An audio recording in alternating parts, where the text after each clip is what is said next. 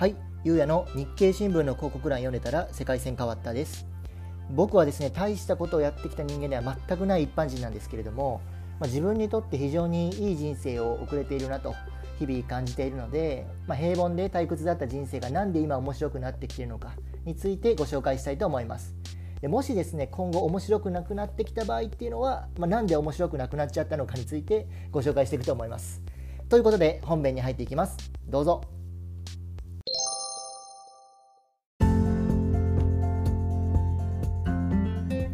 というところで、えー、っと前回まではあオーストラリアのケアンズに住んでいるタクさんという方を訪れて、えー、まあ、ジェットスキー屋さんで、えー、まあ、働き始めたと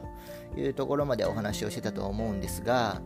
えそうですね。でそこにいたのがタスマニア出身の方と、まあ、オーストラリアのちょっとこう内陸地出身の方あとタクさんの3人でしたね。でオーナーがいわゆるアイルランド人いわゆるあのイギリスの方の島の一つですよね。アイルランドっていうのがあるんですけど、まあ、そこ、まあ、含めて合計4人ですかね。でされているところでした。でですね、えー、まああの時はかなりストレスが溜まったなっていうのが正直なところなんですけど、まあ、どういうことかというと英語が全然通じないんですよね。うんなんていうのかな。ちょっとその雑巾一つ取ってでもカメラ撮ってとかでも全然わかんないんですよ。でたくさんと話すと、まあ、やっぱりちゃんとした英語を話しているので、まあ、かるんですけどいわゆる本当のネイティブで、まあ、オーストラリアの方で方言も聞いてる英語っていうのがもう本当にわからない。でジェットスキー屋さんっていわゆる、まあ、ブルーカラーと言われるねあのブルーになるので、まあ、若干気性の荒い人もいるわけですよ。でまあかなり毎日嫌だなと思いながら仕事行ったりもしてたんですけど、えー、まあまあまあそんな中で、まあ、ちょっとずつですけどまあ僕のね英語力っていうのも向こうに理解してもらえてで、まあ、どういうふうに言わないといけないなっていうのがだんだんね測られていくうちに慣れてくるので、まあ、それで関係はちょっとずつでもよくはなってたかなと思うんですけどまあでもお互いストレスを感じながらお仕事をしたかなと思いますね。で、まあ、やっぱり一番苦労したのは、まあ、英語関係でいくといわゆる予約を取るんですよねインフォメーションセンターみたいなところがあったりとかホテルのツアーデスクって皆さん旅行行った時、えー、使ったことあるかもしれないんですけどまあ、いわゆるコンシェルジュみたいな人がいてあのお客さんがですねその人に例えばオーストラリアのケアンズで何ができるのって聞けばあこういうのできますよああいうのできますよっていうのでツアーを紹介してるんですよ。でじゃツアー紹介してあげますよって言ってブッキングしてあげる代わりにコミッション若干もらうみたいなビジネスモデルが、えー、ケアンズでは結構盛んに行われてたんですね。で、まあ、そんなとこからあのいわゆるこんなお客さんがいます。で今日の何時から行けますか？みたいな電話が来るわけですよ。でもそれに加えて、まあ、これってどうなってんの？とかあれってどうなってんの？みたいな質問もいっぱい来るわけなんですがやっぱりオーストラリアに来て1ヶ月2ヶ月ぐらいはもう全く分かんないんですよね。何言ってるか。なんでかというと直接話した方がまだ分かると。でも電話で英語聞くって慣れてないと本当に難しいんですよね。っていうので、えー、えー、なんて言ってんだろうっていうので例えばこういう意味ですか？って聞いたりとかもう一回言ってもらっていいですか？みたいなのが、まあ、何回かあったわけです。そうすると、何て言うんですかね、ちょっとこう嫌味言われてる英語って、なんでかわからないですけど、わかるんですよね。なんでお前みたいに英語を話せないやつが電話でんだよみたいなことをパッと言うわけですよ、普通に。まあ、それがちょっと心の中では結構響いたなっていうのはありましたね。まあ、これはいわゆる、まあ、英語圏の人と話すときは絶対にぶつかる壁かなとも思うんですけど、これはオーストラリアに限らず、あるかなと思うんですけどやっぱり英語話せないのになんでお前がやってんのっていうのは割とあるような気がしました。これは電話だけじゃなくて普通に生活しててもそんな感じは若干ありますね。なんで、まあ、我々みたいに英語を学んでる人たちっていうのは、まあ、そういうのにめげずに、まあ、その悔しさとか怒りっていうのを溜め込んでそれを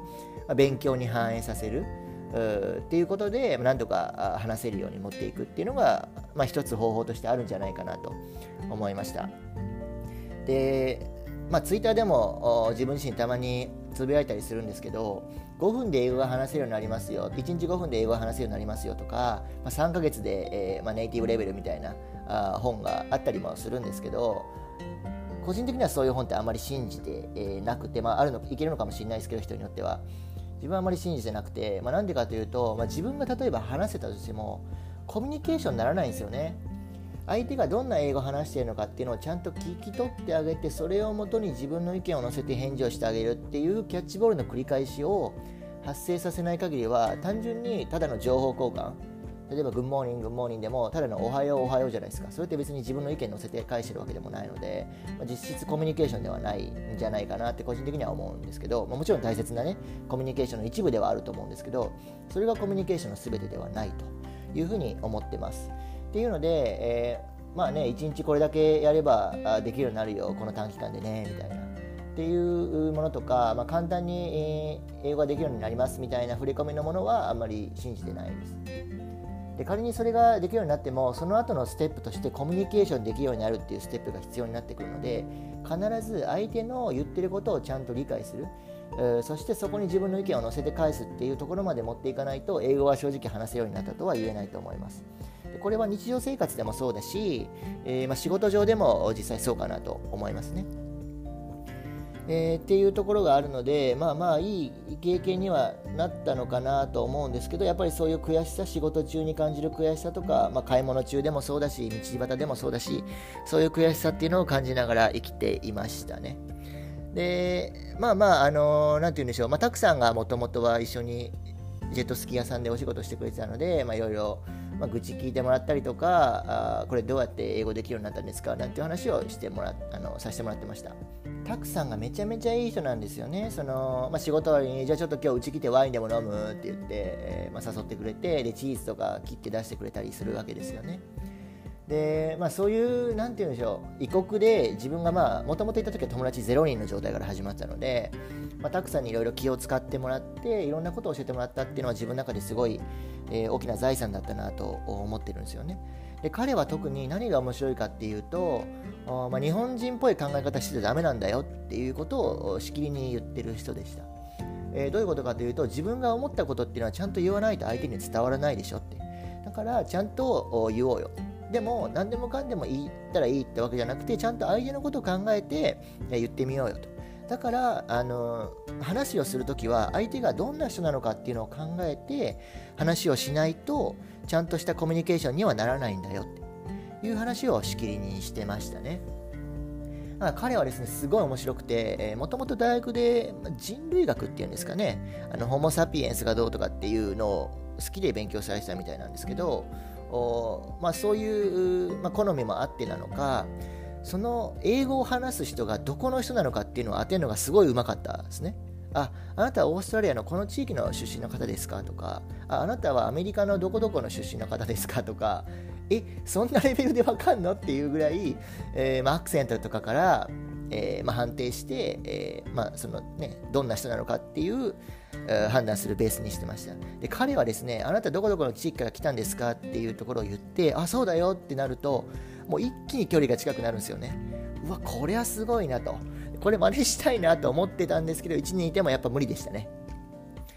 うんあれは本当に好きでやっているっていうのとかつ、まあ、意識していろんな人と話をしてきたからこそできたことなんだなっていうのは強く思います。からまあコミュニケーションって一つで言ったりとか、まあ、相手のことを理解しようっていうこと一つでも、まあ、アプローチって一つじゃないんだなと思いましたね。で、まあ、自分が取った方法っていうのはあ、まあ、最終的には、まあ、自分が日本人であるで日本人が話してる英語なんだよっていうのをちゃんと相手に意識をさせて話すっていう英語を、まあ、1年間オーストラリアにいる中で、まあ、身につけたっていうような感じだったんですけど、まあ、そのジェットスキー屋さんにいる時に、えーまあ、そのたくさんに見せられたあまあ、相手のことをちゃんと理解するっていうところは、まあ、自分の中で身につけることができたかなというふうに思ってます。はい、でそんなこんなでですね、えーと、ジェットスキー屋さんに入って1ヶ月程度で実はたくさん、えー、大学に行くんだという話をして、まあ、オーストラリアの大学なんですけど大学に行くんだっていうことで、えー、退職をされました。でまあもともとね、えーまあ、日本人探しててでそのカズさんっていう人に話が行ったのもおまあ、そのタクさんが大学に行きたいからちょっと会社を辞めるというところで呼ばれていたっていう経緯もあるんですけど、はい、そういうところで、えー、タクさんが会社を辞めていきました。で最終的に仕事が私と、えー、そのオーストラリア人2人とそのアイリッシュ人のオーナーですね、えー、の4人に、え、なったような感じです。でそうですねそれで大体34ヶ月して、えー、まあ、シーズンオフになったというところで、えー、まあ、暇になったんですよね、ジェットスキー屋さんが。で、まあ、ちょっとごめんだけど、まあ、明日からとりあえず待機でみたいな感じで、ま、いわゆる首宣告ですよね、えー、になりました。で、ああ、どうしようかな、なんかクビになっちゃったなと思ってて、で、まあ、なんかいろんなね、レンタカー屋さんとかいろいろ。仕事をお試しでやってみたりしたんですけど、まあ、全然面白くないとしかも日本人ばっかりでなんかよくわかんない英語ばっか話してるみたいな感じだったんで、まあ、なんか仕事探そうっていうところでたどり着いたのが、まあ、オーストラリアのケアンズにある、まあ、一等地にあるねインフォメーションセンターでしたでインフォメーションセンターって何してるのかっていうと、まあ、いわゆるまあツアーを売っててもともとジェットスキー屋さんに電話をしてきたようなあ、ま元になるところのコンシェルジュみたいな人たちの仕事をすることになりました。というところでそこでちょっとまたあの波乱万丈もありましたのでまた次回お話をさせていただきます、えー、また次回よろしくお願いします